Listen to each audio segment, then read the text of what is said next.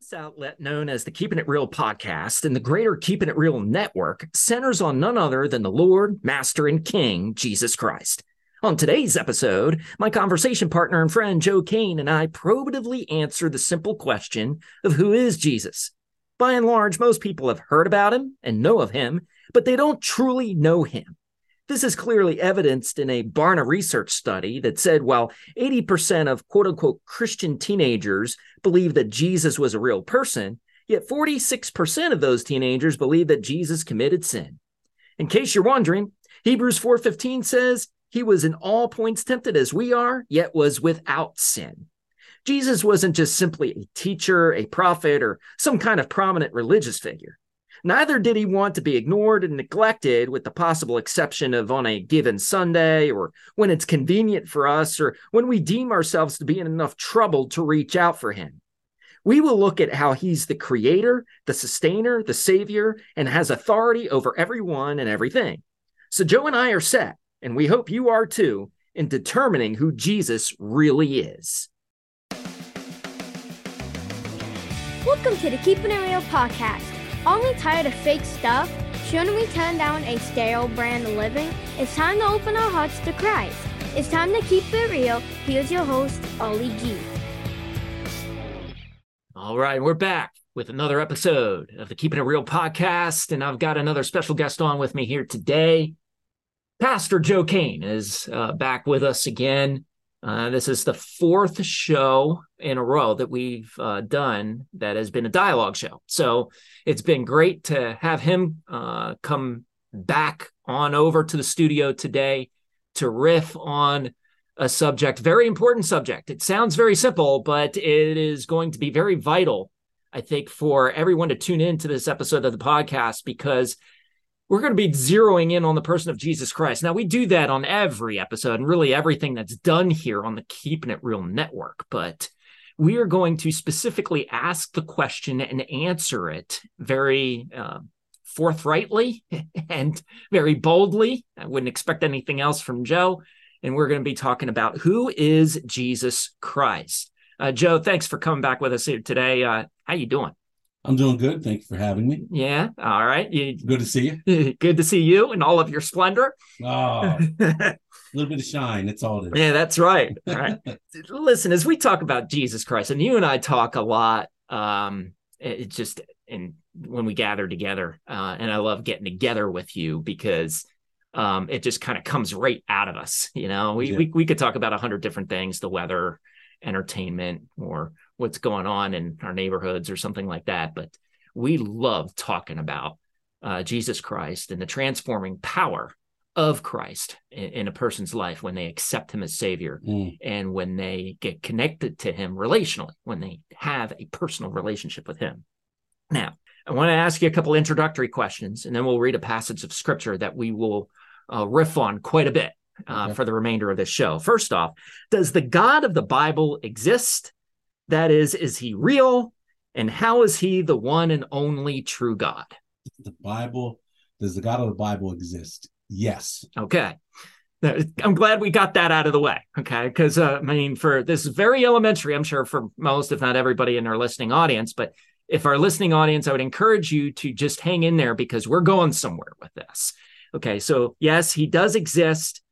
But how do we know that he's real? Because a lot of Christians even doubt this or wonder this at times, or at least people who name the name of Christ.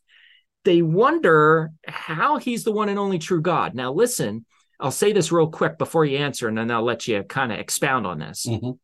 In Josh McDowell's book, Beyond Belief to Convictions, he polled or surveyed a group of Christian young people mm-hmm. or people who profess the name of Christ in youth groups Okay. These aren't just kids from the street in youth groups. 63% of the teenagers in that survey, Allah, Buddha, and Jesus Christ are all the same God. So this is where this question is coming from. Okay. Okay. okay. So, how it, can we know for sure that he is the one and only true God? Well, there are two, there are two theological terms for that if you don't mind me doing a little Christianese. No, go ahead. All right. The first one is natural revelation. Natural revelation is God is seen and or his work in his hand is seen in what has been created. The next is plenary revelation, and that God is God's hand is seen in how the Bible has come about as he led men to write Mm. the scripture um, and now has been compiled into a canon of scripture called the Bible. That's plenary. Um, and that plenary uh, revelation or inspiration has been given to us over thousands of years. So those are the two. Okay. Now, the validity of, validity of those things, natural revelation is very easy. You can't look at a, even a leaf of a tree without seeing the handiwork of God and how it works, just the leaf of a tree, Right. um, and how it processes oxygen and carbon dioxide and how it grows and produces all these other things. It's pretty remarkable. Um, and that's the simplest of things. Uh, and then when you look at the Word of God, you have uh, it being written over a very long period of time. And over that period of time, there's been one consistent Mm. reality and story that has been said through all different types of authors, all saying the same thing over a very over thousands of years, and that is the story of redemption. That God will come and redeem a people hmm right? Uh, Jesus reiterates this on the road to Emmaus when he says to them, Have you not read all that Moses and the prophets and Mm. the law say about me? And then uh, after he did that, he, the scripture says that Jesus had taught them or opened up to them all that was written about himself. So, uh, in addition to that, you have uh, God through the years have done where he has divinely orchestrated the word of God being kept consistent throughout all this time. So in translation, um, he has divinely preserved his word. So whether you read the King James, the New King James, the ESV, the New American Standard, the new uh, the New Living Translation, those those I would consider fair, you know, really good Bibles that you could read. Um, there's a consistent story, and it doesn't take away from the full context of what's being said and the full counsel of God is being able to be taught through those scriptures. Other scriptures, not other Bibles, I'll say, um, not as happy with. Right. So Well, when we talk about different translations and Yeah. things, and that's a, probably a different subject for a different show. Correct, but that's that's just to show you the existence of God. Only God Right. can keep His word. Only God can write His word. Only God can reveal Himself to mankind, and He's chosen to reveal Himself through two particular ways: through His creation and through His written word. Right. And just to expound a little bit more on when you were saying about the expounded or to expound on the written word, Mm, th- there are, you know, no inconsistencies. none. It is a perfectly consistently written work that is divinely inspired. Yes. Uh, a critic or a critique that a lot of people have that want to question the Bible or question God or even the existence of God is, well, the Bible was written by a bunch of people, right? Yeah. Well, yeah, written by people, but under the inspiration of God. So, to use another theological principle to kind of get, a, and we don't want to talk over people's heads here, but Mm. there is a concept of dual authorship, and Right. that is a divine author divinely inspires a human author what to put on the scroll, as it was back in that time. Yeah. And as you said, God preserved this for even us to the current day here at the time of this recording in 2023. Millennia. Yeah. And so we have a consistently perfect piece of writing Yeah. that is unlike any other piece of writing. Uh, for example, another religious piece of writing, not the Bible, will say that yes, people of our faith love everyone, but then we've got to get rid of the infidels. Yeah. So there is a clear inconsistency. Yeah. All right. I will, I will say this one thing. Out of all of the quote unquote religious writings in the world, there's only one that's a narrative. Mm, mhm. And and think about that concept alone. The Bible is a narrative. It's written by over 40 authors in a narrative, Well, which in, is pretty remarkable. in a narrative, Yeah. and it all centers on Christ. Yes. on Christ, who was willing to die correct. for people who would trust him and become part of a family, which we're going to get into here later today. The human mind Yeah. could not comprehend. and every other religious figure is looking for their creation to die for them. correct. That's right. Okay. Good job. What are some common misconceptions of Jesus? And what may be the most common popular misconceptions of Jesus? Um, there's a, I think there's a lot of uh, common misconceptions to Jesus. Uh, they misconceive him as just a prophet. Mhm. They misconceive him as a man who uh, was just a good man. Um, they misconceive him as a, a religious figure. Mhm. right?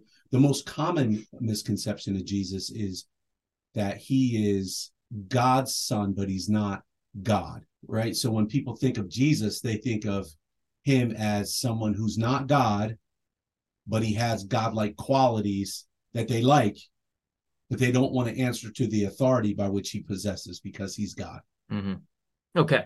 And that kind of goes in hand in hand with like maybe Jehovah's Witness doctrine, right? They Jehovah's believe Witness doctrine. they believe a lot about Jesus, but they don't believe he's God, right? Correct. Yeah, and then um, and that affects that affects the whole Trin- Trinitarian Sure. understanding of Scripture. Absolutely. So- I, you know, so you cite some of the traditional misconceptions of Jesus that have been around for a long time. Mhm.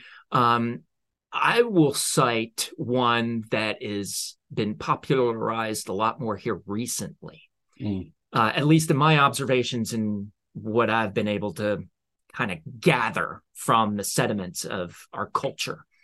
And that is Jesus is irrelevant. Before he was always relevant, even if he was just considered a good teacher or a good prophet, Mhm. He was considered as, as someone to hold in high esteem. Mhm. Now he's considered irrelevant, Mhm. either because people believe he's fake Mhm. or people believe he's vindictive. He's not really loving. Mm. Okay. Because if I've gone through what I've gone through and Jesus could have stopped this, Mhm. then he must not really be loving Mhm. and he must not really love me or he must not really think much of me. Yeah.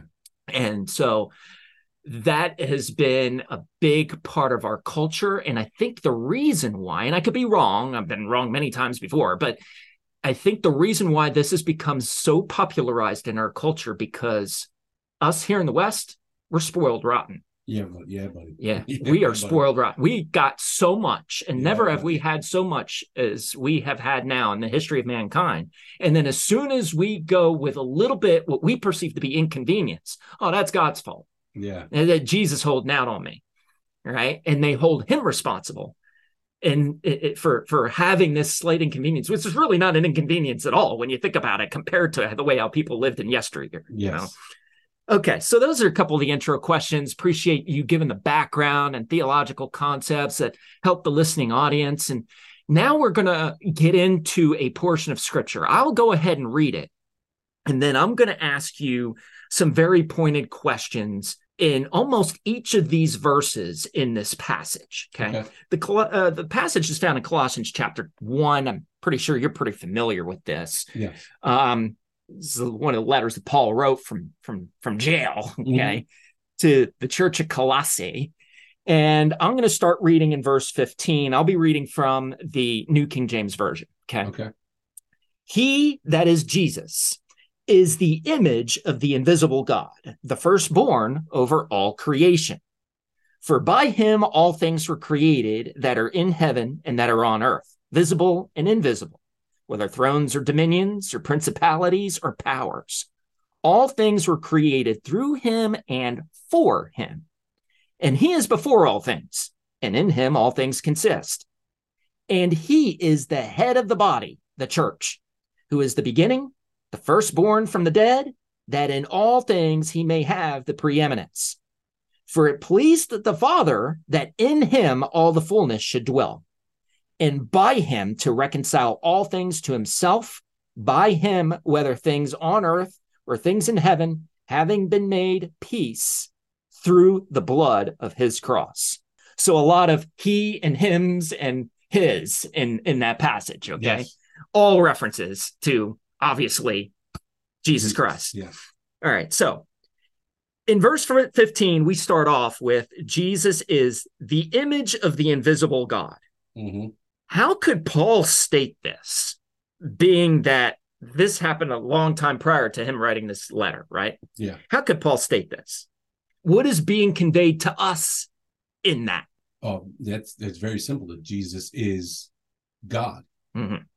That He is the exact to the T, uh, to the to the to the smallest nanoparticle you can imagine. God. Right. That if you see Him, you see the Father. Uh, the interesting uh, part about that is that it's this it's a clear understanding that Jesus is Yahweh and the Father is Yahweh and the Holy Spirit is Yahweh and they as Yahweh are Yahweh one God. Right. Um, so he is So that exact- supports or reinforces the point when they say in Genesis, let us make man in our In image. our let image. us That's make man, right? Go ahead. he is he is uh he is God in the flesh, uh represented, given to man for the purpose of their redemption. Mhm, Um, and that was the plan from before the foundation of the world. mhm. that God would come and put on flesh and die for his creation because only the only the thing or the one whom creation is created after can die to redeem it. In other words, an animal, I don't look like an animal. I don't look like a sheep. So it's not a significant or sufficient sacrifice for me in order to be redeemed. Only God is. And God is the only perfect and innocent one Mhm, and so the perfect innocent one must die for the for the guilty mm. that's the point Yeah. Amen. Yeah. Very well said. And just for our listening audience too, when we're looking at or discussing this passage of scripture, or what you the way you just answered it, this isn't the only passage of scripture that supports the point you just made. correct For example, in the Gospel of John, the very first verse, we have in the beginning was the word, and the word was with God, and the word was God. correct And who was the word? jesus Jesus. Because we read in a few verses later, in verse 14, I believe it is, and then the word became flesh and dwelt among us. that's right So the one thing that is so amazing in this, actually, tons of amazing things, but what's so amazing to me is that, you know, when Satan deceived Eve Mhm, and got mankind to fall into sin, mhm. it's almost like he did not calculate that God would then send his own son Mhm. to die for the sins of man because Satan was probably like, yeah, Adam and Eve can have kids and they can be fruitful and multiply. It's all right. I got all of them too. But he did not calculate, I don't think, no that Jesus was going to come and pay for the sins of man yeah, and build a family that way. i would agree Yeah. So Jesus is the creator, right? We've just Correct. established that. He not only created everything, but he holds it all together, Mhm. right? Because in verse 17 it says, and he is before all things, and in him all things consist. Mhm. Okay. Present tense. right In him all things consist. So he didn't just create something way back there somewhere, said it was very good, and then it that that's the end of the story. You know, it, it's happily ever after, right? Yeah. That that's not the end of the story. So he holds it all together. How have most sermons, teachings, books, podcasts devastatingly missed the mark on who Jesus is? Um i think they do it because they don't they don't recognize the power of the creator in who of who he is Mm. as the creator like when it says that all things consist it's this idea that all things consist and exist Mm, right? Like if you were to take, if you were to look at an atom, for example, that should not happen. That that doesn't make any sense whatsoever scientifically, right? There are physicists that looking at atom, based on its structure, it should repel itself and totally just fall apart.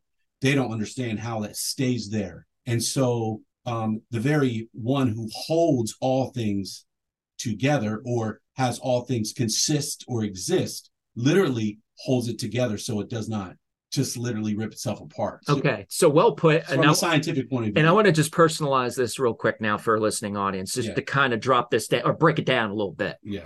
Um, when we talk about holding all things together, think, for example, the human body and everything that is in the human body. There's no way we should There's no way. we should be exploding. yeah, well, and to think that it came about by some evolutionary process over billions of years to have a human body that knows when to breathe, Uh, when the heart to beat, how to swallow food, yeah. how to poop it out. I mean, all of this stuff. How in the world is anybody else responsible for that? it, it, it's impossible. So Christ holds it all together. And I'm just talking about the human body. Yeah. I haven't gotten into the atmosphere and other stratospheres and you know the ins and outs of everyday life yet. Correct. You know, It's pretty remarkable when you think about just the body as a machine. It's not only is, is it a machine, but it's a machine that's governed by a computer. And the computer is biological. Hmm. And not only is it governed by a computer, all computers need an electrical system, Mhm. which we have as a nervous system. Well, what produces the electricity in the body? yeah, Like you don't, there's all these nuances about Yeah. the body that are just beyond right. everyday, uh, everyday human, Yeah. human thought. So this So, this will help. just, our, just this- some things to think about. yeah, and this will help our listening audience just to, to just kind of understand more of where we're coming from. I mean, uh, you know, just so our listening audience knows, I mean, uh, Pastor Joe's a seminary grad. I'm a seminary grad, so we've got some education that we like kind of flying around sometimes. But really, in all seriousness, this passage of scripture is for everyone. And we want to be able to exhort, use this as a form of exhortation and, and, and to relay what the word of God says, also in very simple terms, as Joe mentioned right from the jump uh, in this episode of the podcast. Uh, and when we talk about who is Jesus, it's actually very simple. And unfortunately, the reason why it has become this complex, difficult concept, or he has become so difficult to understand and comprehend, is because of really hearts that have become desperately wicked. Yeah. So let's go to the next question because now we we move from right him being the creator to him being the sustainer, and now we get to the real beautiful part of Jesus, Mhm. right? In verse 18, to reread this again, and he is the head of the body, the church, who is the beginning, the firstborn from the dead, that in all things he may have the preeminence. So Jesus is the head of the body, hmm the church. So we've gone from him being the creator to now him being the sustainer. Now he's the head.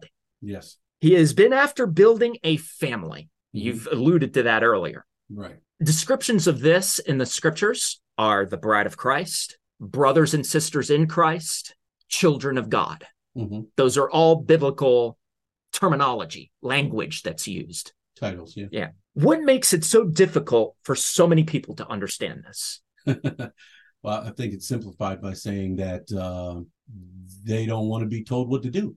Hmm. I mean, when you when you're saying that you're the head of the body, the body, the body is if the body wants to walk left and the head wants to walk right, it's gonna it's gonna look kind of weird seeing the head going one way and the body going another. yeah. So re- it requires an authority. The head is the authority. The head is the one in control.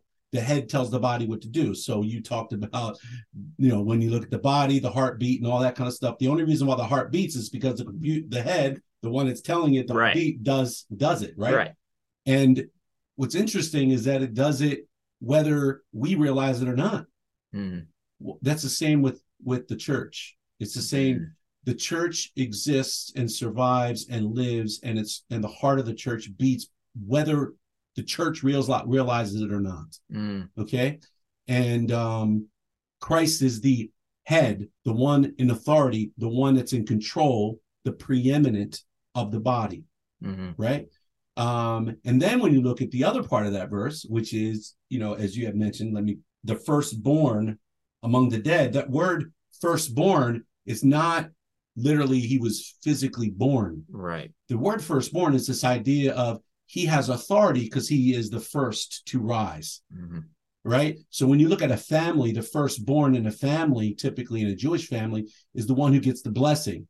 They get all they get the majority of the inheritance they're the ones that are now in charge of the family well that's what this means Mm. Mm. so when we're reading this verse it's really dealing with the reality of the authority of christ Okay. he is the boss So he's the- the preeminent So then uh, I have another question. I didn't have this mapped out here, Mhm. but I'm prompted to ask this, and I'm going to ask you this as not only as a brother in Christ, but you're also a pastor. So you deal with other believers regularly on a daily basis, Yeah.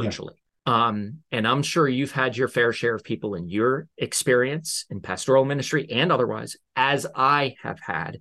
A lot of people, children of God, members of the body of Christ, are rebellious. Very, And especially here in America. The Right. American church is Right. So is this why it makes it so difficult for so many people to understand this within church circles because of just their sheer own rebellion? They can't get grasp the familial concept, right? Because they're in constant rebellion. correct. Well, think of it this way: when you live in a family, you ever notice the families that that are really good, the fam- families that are really thriving and really growing, and is those families where The families that hus- are close. yeah, the, the husband and wife are partners. Yeah. right? The wife understands her role, the husband understands his role. He leads, he leads his family. He's the head of his family by becoming a slave to his family. She then is a support to the family and to her husband by becoming a partner with him in the service of the family. And so it's no long it's not an issue of who who dominates and who's in charge because God is. Mhm. It's the willingness to work together. A church, has to operate the same way Yeah. that the, the the dangers of today's churches, and I'm, I know I'm going to offend many churchgoers in in this statement, and uh, I'm not sorry. I will tell you that there should never be a senior pastor led church only. Mm. It is a family of elders. The elders together uh, oversee the care and the spiritual care of the family of God, right? It Christ is the head shepherd. He's the chief shepherd. We are under shepherds. And that's the problem because what happens is if I'm the head of the church, if I was the head of the church, and I'm going to build a church on how I think the church needs to be built. I'm going to build the church in my own image. Mm. But if I'm not willing to be the one in charge in the sense that Christ is the one in charge, then Christ builds his church in his own image, right? And then we, as the leaders, care as an under shepherd, right? Given the responsibility to walk and care. And then you what you see is a picture of Christ in in full display as the head and the body.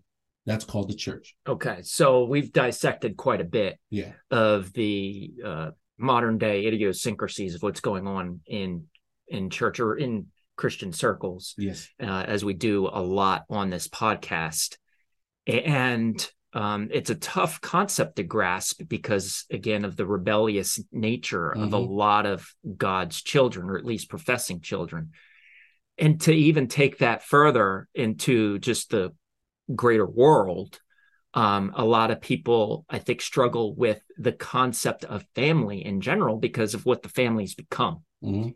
you mentioned some roles of mom and dad or husband and wife which are biblical you know the, the husband is to come under the woman you know families where grace is in place is a great book that draws that out Mhm. and how Christ um, showed himself to be the head of the church by willing to die for her. Right. So that's a principle of that book and certainly a principle of the scriptures. But I think our greater world really has trouble even grasping family right now because It's completely it's distorted. it's a it's a mess. It's- It is yeah. a royal mess. yes. Fathers, kids don't know their dads a Mm-mm. lot of cases or if they do i mean it, it- there's even in situations where husband and wife have actually stayed together Mhm. they see it okay for their kids teenage kids or young adult kids to move in with somebody not married Mhm. and of course we can get further and further and down the road with the the whole lgbtq however many letter community that we're talking about Yeah. i mean we've got a royal mess when Mhm. it comes to family and what it really should look like That's So- because there's a lack of a, there's a lack of respect for the for authority. for authority right And, and and it goes not only from the authority of the of the husband in the house, but then it goes beyond that to the authority of the church, and then from the authority of the church to the authority of Christ. very good well it comes back to the authority of christ which is why we're doing the show Correct. okay who is jesus christ and i would you know why do a show on this It is because I think by and large, most people have no idea who he, who he is. Right. They have no concept. They've heard about him. Even people in Christian circles, they hear rough. I've made this statement more than once on this podcast. People who go to church, maybe even every Sunday, they hear references made Mm. about Jesus Christ. They hear him talked about, but they don't really know much about him. Mhm. And in order to know a lot about him, you've got to hang out with him. Yeah. you've got to be in his presence. And to think to just go to a place for an hour or two on a Sunday morning is sufficient Jesus experience is a foreign concept when we look at the scriptures. Well, everything about Jesus is um, in the mind of young people today, specifically, and and definitely among those who are very progressive, is he is patriarchal. Well, that's because he is patriarchal. He is the preeminent one, which implies he is the king, whether you like it or not. Mm-hmm. Right. So you can scream and yell all you want right now, but the day will come when you will bow the knee and confess with your mouth that, that Jesus is Lord because he is king Right. of the universe. right. Right. Period. Yep. Jesus is, yes, he's the king. He's also the redeemer. You That's right. um, referenced that earlier. Okay. In verses 19 and 20, again, it pleased the Father that all the fullness should dwell in him. Yeah. Okay. And then Paul goes on and he talks about reconciliation and having made peace through the blood of his cross. A lot of talks about peace today and all of these. Well, what kind of peace treaty? What kind of deal can we strike up? You know? Yeah. And I would suggest, man, hard to come by outside of Jesus Christ. It's just not going to happen. Okay. So Jesus is the Redeemer. How is it that people think they can find, or more importantly, experience redemption outside of Jesus Christ?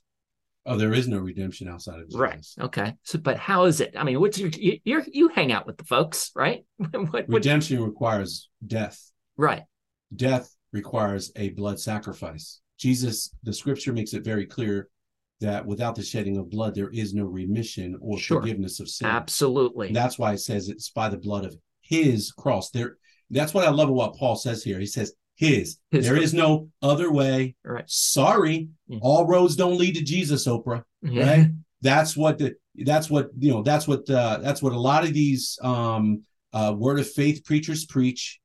I'm telling you right now, we are in a we are in a time period where I believe you're going to see what a lot of people are calling a new reformation Mm. right? One of the greatest things, one of the greatest sayings I think that most people forget about is Martin Luther peace if possible, truth at all cost. To all the brothers out there that are leading churches, to all the elders that are shepherding churches, are you willing to die on the truth? Because that's what's at stake here. You see, if you diminish the truth, you diminish the authority of the one who quote unquote gives it. Very valid and appreciate that input. Yeah. I will also suggest that when Paul is talking about uh, death, when you alluded to respecting authority and dying, I look at it as a dying to oneself. I would agree with that. And that is a problem. Um, after this episode airs, we're going to be entering into a series that I'm going to do here on the KIR podcast. And the series is entitled Killer Gods and Idols. Mm, And the first part, the foundational message of that five part series, the first one is going to be the most important one. And that is the idol in the mirror. mm, People, especially here in the West, people love worshiping primarily what they see in the mirror because what they see is a lot more than what they should see. mhm. And I'm not talking about just physical appearance, like they got a six pack or they appreciate what they see physically. I'm talking about they think they're not that bad. Because what I get all the time is I haven't killed anybody. Right. I'm not that bad. I haven't killed anybody. Since when does not taking the person, uh, someone else's life, is that the standard for gaining favor with God? It's not the standard. Right. No. So we have a very self motivated culture Mhm. and we have a culture that is infatuated with developing their own ideals on eternity or what it takes to get there what it takes to qualify for that, what it takes to gain favor with the one who's in charge of that. That is the mindset. And I'm telling you from my conversations with the folks that I have enough, or the perceptions that I get, Mhm. it's in the, it's just even in the air. It, it's in the air. I because I hear what people say and what they talk about. And it's not to say that the humanitarian efforts that they're involved in aren't any good or the community oriented events that they're involved in aren't any good. I'm not saying that. But God did not come to make call us to make the world a better place. Mm-mm. He called us to come to know him and represent him and to be a personification of his love. Mhm.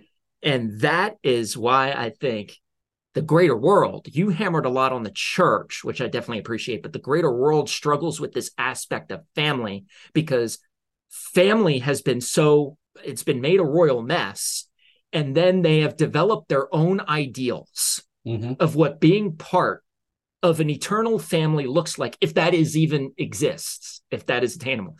I don't even think a lot of people even think it exists, but they think that if it does, I'm in. Yeah. I'm in because I'm a pretty good person, Yeah. right? Yeah.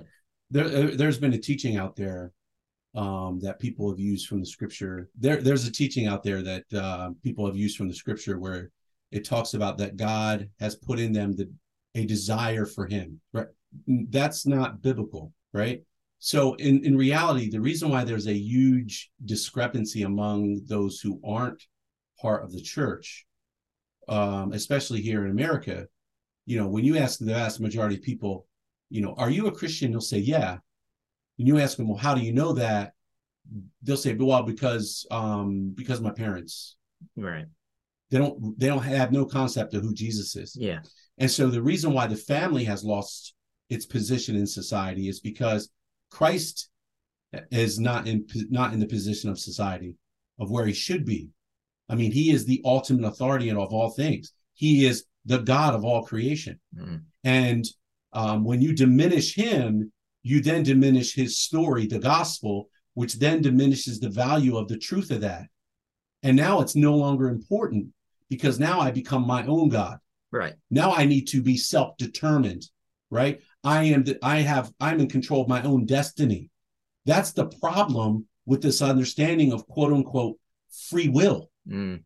You're not in control of your own destiny. You don't get to choose when you die. That's not in your control. Yeah. From the time you were born to the time that you li- take your last breath, those days are ordained for you. That's, I'm sorry, that's not control. Right. You might be able to pick whatever vocation you want. You might be able to pick whatever girl you want or whatever husband you want. But in reality, life has been preordained for you. So deal with it because you're going to answer to the one who has created you. And that day is coming very soon. So we've seen Jesus as the creator, Mhm. we've seen him as the sustainer, and we've seen him as the authoritative one. Correct. And that is, he is the head of the church. Correct. Okay. So Jesus is love. Mhm. Okay. He desires nothing more than for people to come to know him.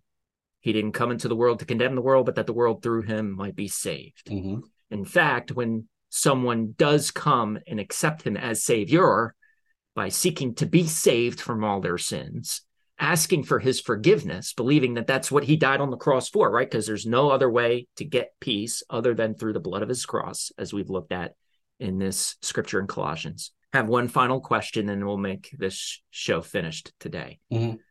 What happens when Christ is not beheld in all of his glory, his splendor, his incredible love, his marvelous grace?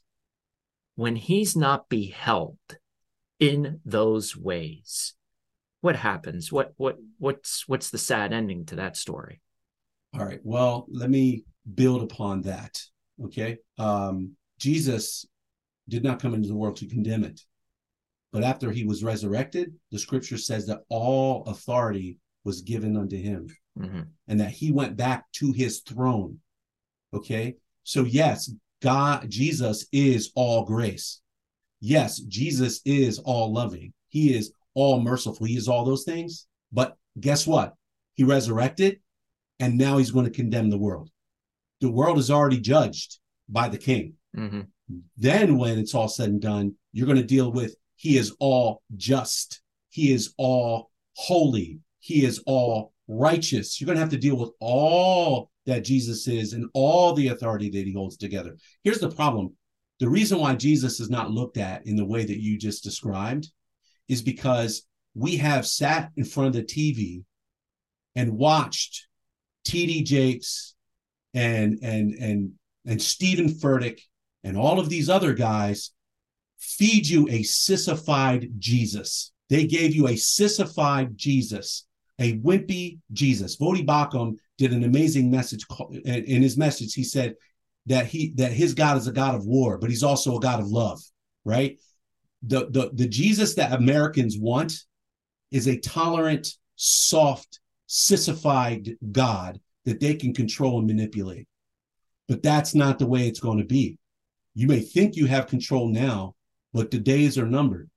And you better fear because the, the fear of the Lord is the beginning of wisdom. Mm. And God is holy, and God has called his people to be holy. He says, Be holy, for I am holy. He also tells us to put our mind on things above, not on things of the earth. That's a mindset of righteousness and kingdom. Right. Right. And so the Jesus that they want is not the glorified Jesus. Because if they really wanted to glorify Jesus and they were really in step with him, they would understand him being the king and just and holy, and they would experience his grace and his glory and his majesty and mercy in ways they couldn't even imagine. So that's a great way to make the show a wrap today. I appreciate that. And you know it's a difference again between two kingdoms you mentioned uh, god's kingdom and unfortunately when people reject or ignore or are indifferent to his splendor his grace and his love it is because they ultimately want to live unto this world yep. this worldly kingdom which has a big neon sign across it that says temporary. And so uh, appreciate you being on, Joe. Thank you. Um, we'll let you know when you're uh, due up again. It'll be a little bit. I'm uh, going to give all of you conversation partners here a little bit of a break. But uh, thanks for being on, keeping it real today. And I encourage everybody to check out uh, a lot more information, a lot more coming at www.kirradio.com. Again, that's kirradio.com. There is a lot of invigorating and inspiring and encouraging content to be found there.